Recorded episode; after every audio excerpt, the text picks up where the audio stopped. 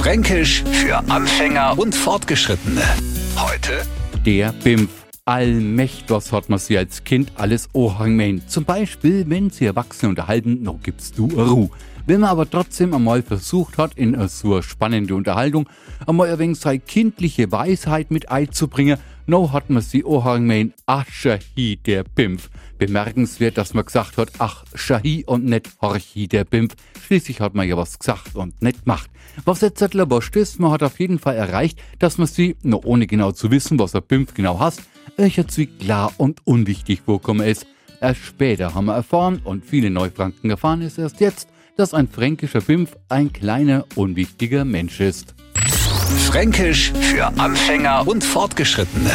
Montag früh eine neue Ausgabe und alle Folgen als Podcast auf radiof.de.